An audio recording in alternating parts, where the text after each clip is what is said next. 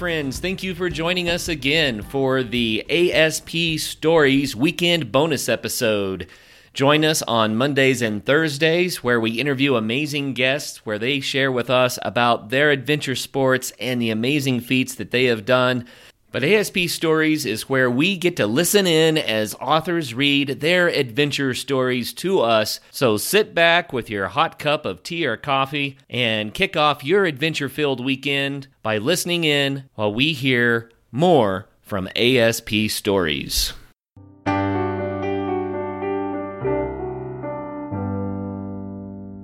How far do you think we have to go? asked Dan. I had no idea. It seemed we'd only covered a quarter of the return distance, but under these conditions it was hard to estimate. Finally, we found ourselves on a high shoulder, and the slope dropped on three sides ahead of us. We could see that the drops got steeper as they went down, but we could not see any more detail. My stomach climbed into my throat as I considered our odds. We could not go back up. Going down would most certainly result in an uncontrolled slide. In this terrain, there was probably a 50% chance that the high lip of a cliff waited below us. This does not look good, said Dan. Brian was silent. Too silent. Brian, how are you holding up? I asked. He was shivering and stammered that he was not sure. We don't have the gear to survive the night up here, I stated obviously. If we stop going, we'll soon be hypothermic. Brian already looked hypothermic. What do you think, Dan? I don't know. There could be cliffs down there. Yeah, there might be. This is more than a little scary. Can we go back up? asked Dan. Would we be any better off? I replied. No one answered. Brian remained silent. Guys, we're in over our heads. I suggest we pray and then we head down that slope. You know, whether you're a religious person or not, in circumstances like these, you might find that you are. We gathered in a huddle of three, and we each prayed that God would supernaturally guide our feet down this slope. The wind bit at our faces as we stammered through numb lips. We admitted our foolishness and we asked for God to bail us out. Our prayers ended, and it was time.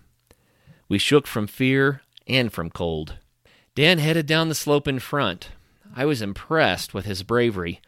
We used the edges of our lightweight hiking boots to maximize our traction. It was so steep that as we worked our way down sideways, we could rest one hand on the slope on the hillside above us without stooping. We kicked through the snow, hoping to find rock or dirt beneath. Step after cautious step took us painstakingly lower. We gained confidence. The movement and the prayer renewed our hope. I looked behind me toward Brian. He was hanging in there, but he really looked cold and a little off balance. We made reasonable progress. I continued to whisper prayers for all of us. We each lost our footing from time to time, but we were able to kick in our heels and to arrest our slides. I could feel God's guiding hand upon us. We should not be here. These peaks that had so often testified of God to me now seemed to be a dark enemy. Still, I rested in the fact that our Creator knew these ledges and that He would guide us. Is not life often thus? Our temporal nature blinds our view of the future. We work our way forward into the unknown and we struggle to see ahead. A confidence grew that it was not our destiny for any of us to die there that night. There were plans for our futures. The slope moderated after several hundred feet, and we were near the level of one of the lakes.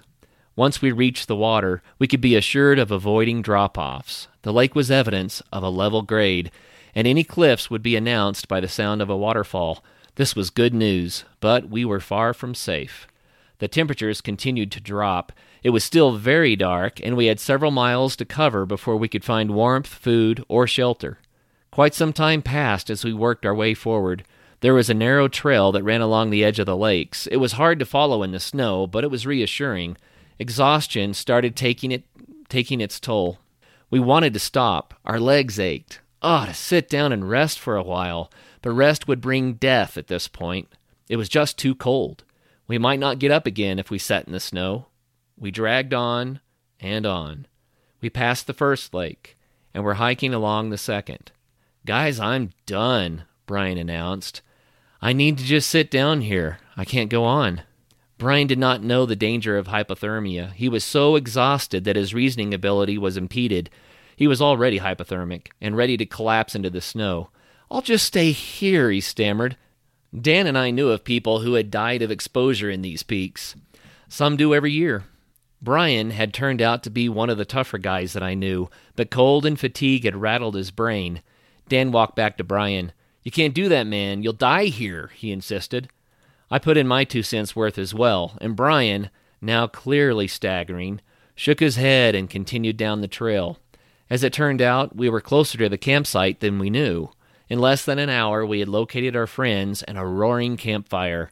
Many people are found frozen to death quite near the shelter. That's the paradox of such tragedies. It's so easy to lose one's sense of distance and direction in the dark and in the snow. How many lose hope in life just before they would have prevailed against adverse circumstances? Disappointment and disillusionment can blind us so easily from seeing how close we really are to overcoming. Brian was in no way weak. He proved his strength and tenacity. He had been confused by hypothermia and exhaustion. He had briefly lost his focus. We received mixed greetings when we finally approached the fire. There were five others here. They had tents and cars for shelter and a roaring fire. Still, some were clearly miserable. We were scolded for being foolish, it was nearly midnight, and they had become quite concerned. Everyone, except a lady named Michelle, climbed into the cars to sleep. They had tents, but they thought the cars would be warmer. They were clearly disgusted with us. Michelle was different. She showed true concern. She was skilled in the out of doors and seemed to know our plight. She told us that they did not know whether to call for a search and rescue team or what to do. In those conditions, a search team would have been just as lost. Michelle listened to the account of our mishaps as she helped us warm some food. We literally could not take off our wet clothing due to the quarter inch of ice that had it secured in place. We propped our legs near the campfire and waited for the ice to melt so we could untie our bootlaces. Michelle massaged Brian's shoulders and back while helping him out of his soaked jacket. Michelle was golden. Soon enough, we had warm food in our stomachs and the fire had driven away the threat of hypothermia. We began to laugh at our own foolishness.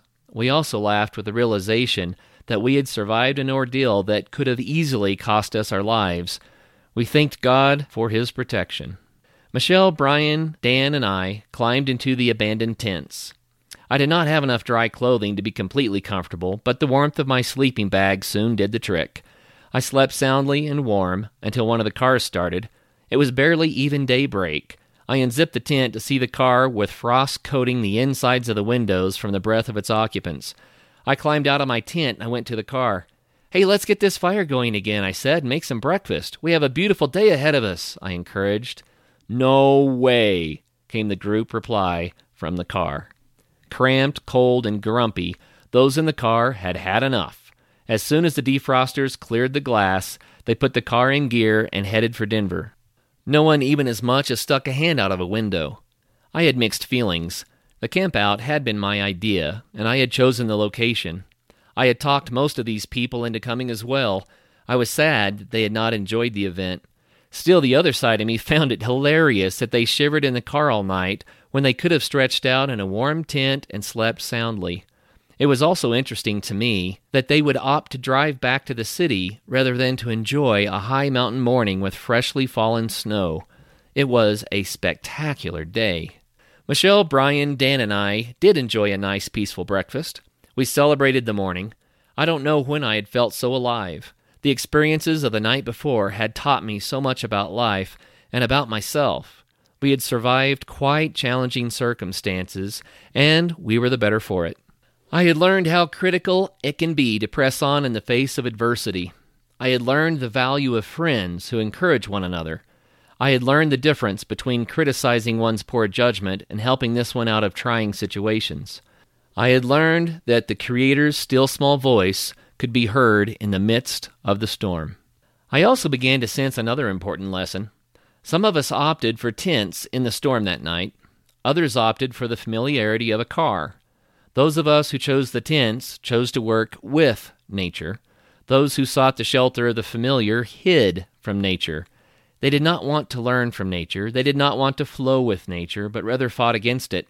Ultimately, they ran from nature to return to the city. I was later criticized by these same people for suggesting that we camp so late in the season in such a cold place.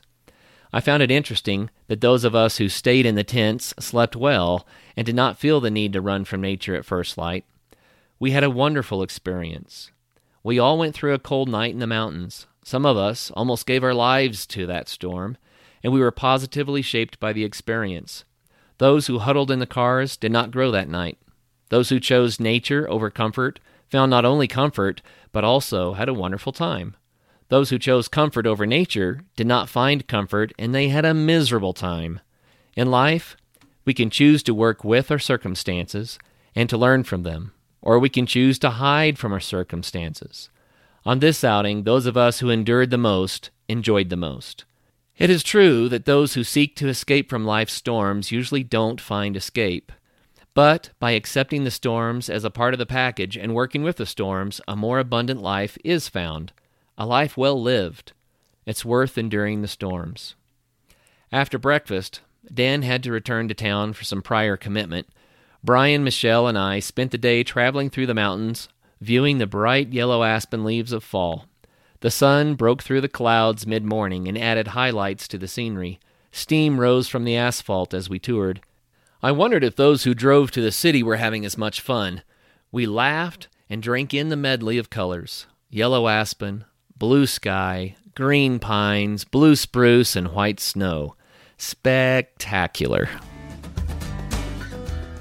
This episode of the Adventure Sports Podcast is brought to you by 180tac.com. 180tac manufactures premier backpacking and emergency products. Whether you need a backpacking stove for your week long trek on the trail or an emergency stove for your bug out bag, we have the tools you need. Visit www.180tac.com. Hey, we have a new sponsor on the Adventure Sports podcast. I'm excited about this one. I've been wondering for a long time when active technology was going to be incorporated with clothing to do cool things, and here's an example. This is Action Heat. Action Heat is a line of clothing that actually weaves heating elements into the clothes. It works similarly to how a car seat is heated except that it runs off a little rechargeable battery pack. And this battery pack can last up to 12 hours on a charge. It can also recharge your cell phone or other devices, so it's multi purpose. And they have all kinds of options here hats, they have jackets, they have shirts. They have socks, they have gloves, they even have undergarments like long johns. Man, they will keep you cozy from head to toe. I can see using this motorcycle riding, riding up the lift at the ski area, watching a ball game, anytime I need that little extra boost of heat, this stuff really fits the bill. So, Action Heat, you can get it at action heat.com forward slash adventure. Please do use the forward slash adventure for two reasons. For one, that's how they know that you heard about them from us. For two, it saves you 15%. So, how cool is that? Your holiday shopping is done. All you have to do is go to action heat.com forward slash adventure.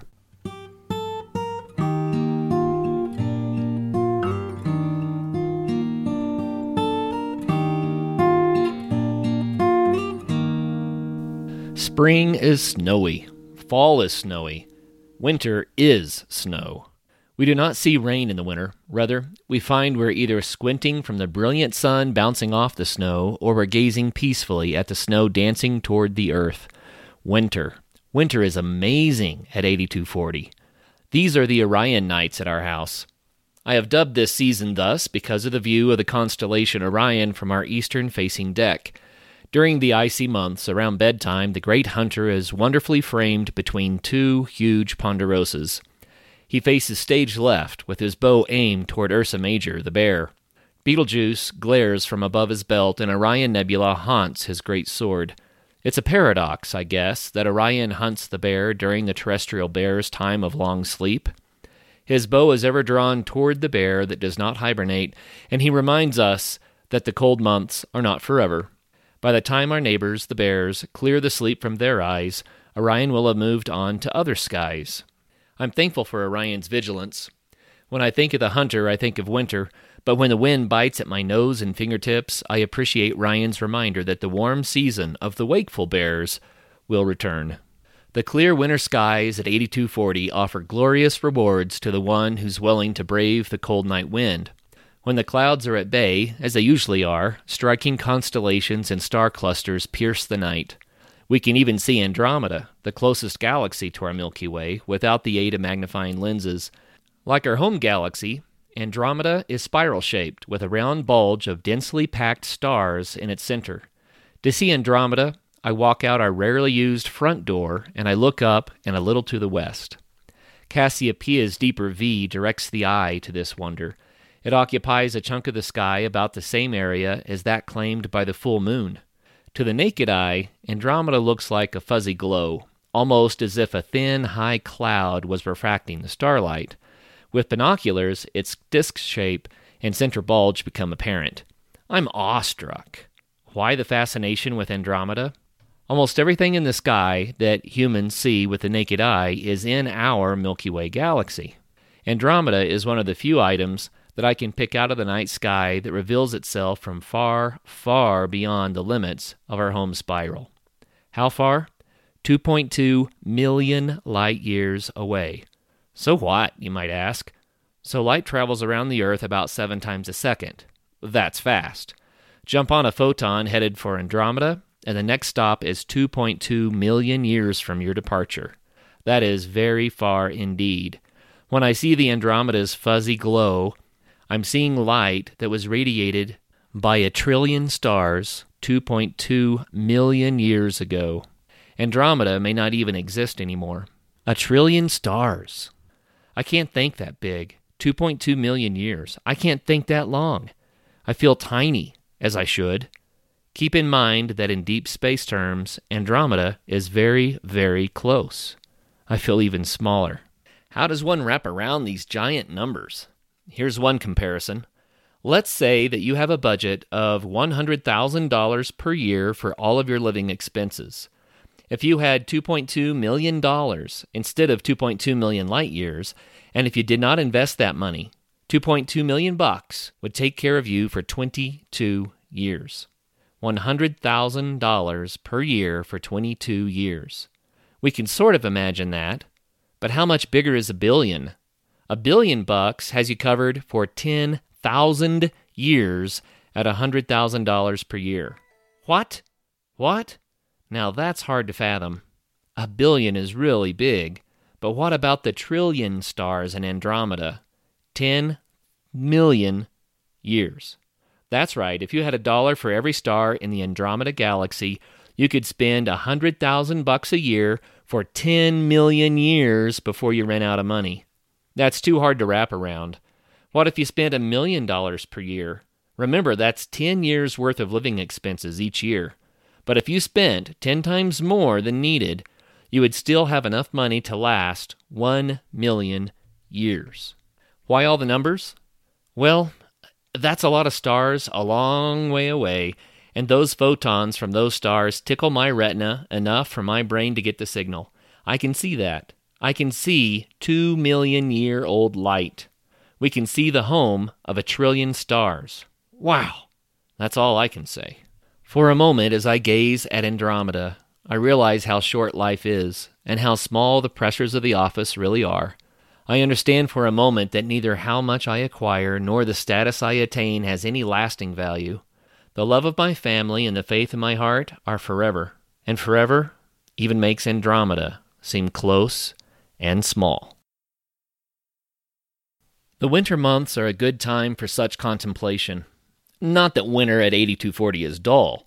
It's simply strikingly wonderful, with many proclamations from nature. But winter is a very active season for us. The snow comes often and often comes deep.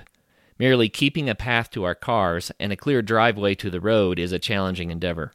Then there's the added challenge of keeping our wood stove stoked. The wood pile is a hundred yards from our house through snow that is often more than a few feet deep.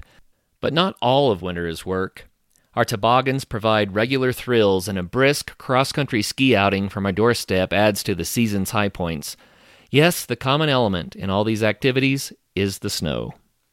The snow visits us in so many ways. In the early fall and late spring, the snow comes thick like peanut butter. It glues itself to the deck and consolidates into ice overnight. A shovelful of this paste is enough to make a lumbar scream. But for most of the winter, the snow comes as light individual crystals. This flour sifter snow collects into the champagne powder for which Colorado is so famous. Some snows are so light that one can walk through a foot or so of it without really feeling any encumbrance of stride. There are many varieties of snow, but the most impressive aspect of it at 8240 is the snow's sheer volume. Our first winter at altitude was impressive. El Nino flexed his muscles, sending us plenty moisture burdened fronts. I keep a tally of the snowfall. I like to know just how much snow I actually had to shovel, push, or plow each season. I try not to be prideful about it, but for me, this serves a similar purpose as the distance and time logs that many runners keep. I need to know the forces I fought. It feeds my ego in some 13 year old sort of way. Mid October started the season with a flour sifter snow that lasted for 36 hours.